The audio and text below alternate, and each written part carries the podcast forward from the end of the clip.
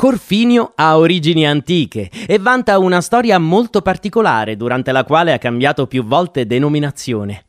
Nata come Corfinium, era capitale dei Peligni. Durante la guerra sociale contro Roma si unì alla Lega Italica che la elesse con il nome di Viteliù a capitale del territorio chiamato Vitelia.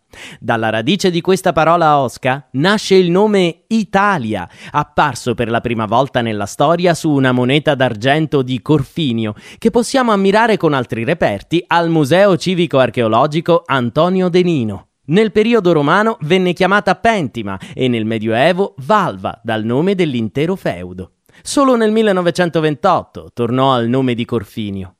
Durante la visita al borgo, da non perdere Piazza Corfinio, il cuore del paese, che ha una particolare forma irregolare dovuta alle stratificazioni storiche.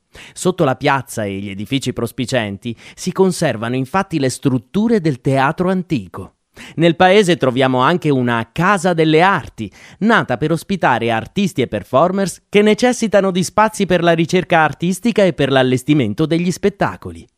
Da non perdere la chiesa di San Martino, la casa medievale e il parco archeologico Don Nicola Colella, articolato in tre aree che ospitano domus private con pavimenti a mosaico e taberne, i resti di templi italici e necropoli e infine, presso la fonte di Sant'Ippolito, il santuario omonimo, ex tempio dedicato a Ercole. Ma soprattutto non possiamo tralasciare lo splendido complesso della Basilica Concattedrale Valvense di San Pelino, sede dell'antica diocesi di Valva. Sorta sopra un primo edificio e cimitero paleocristiano del IV secolo nel luogo dove fu martirizzato San Pelino, comprende la chiesa di San Pelino e l'oratorio di Sant'Alessandro, un ambiente rettangolare con abside al centro e torre.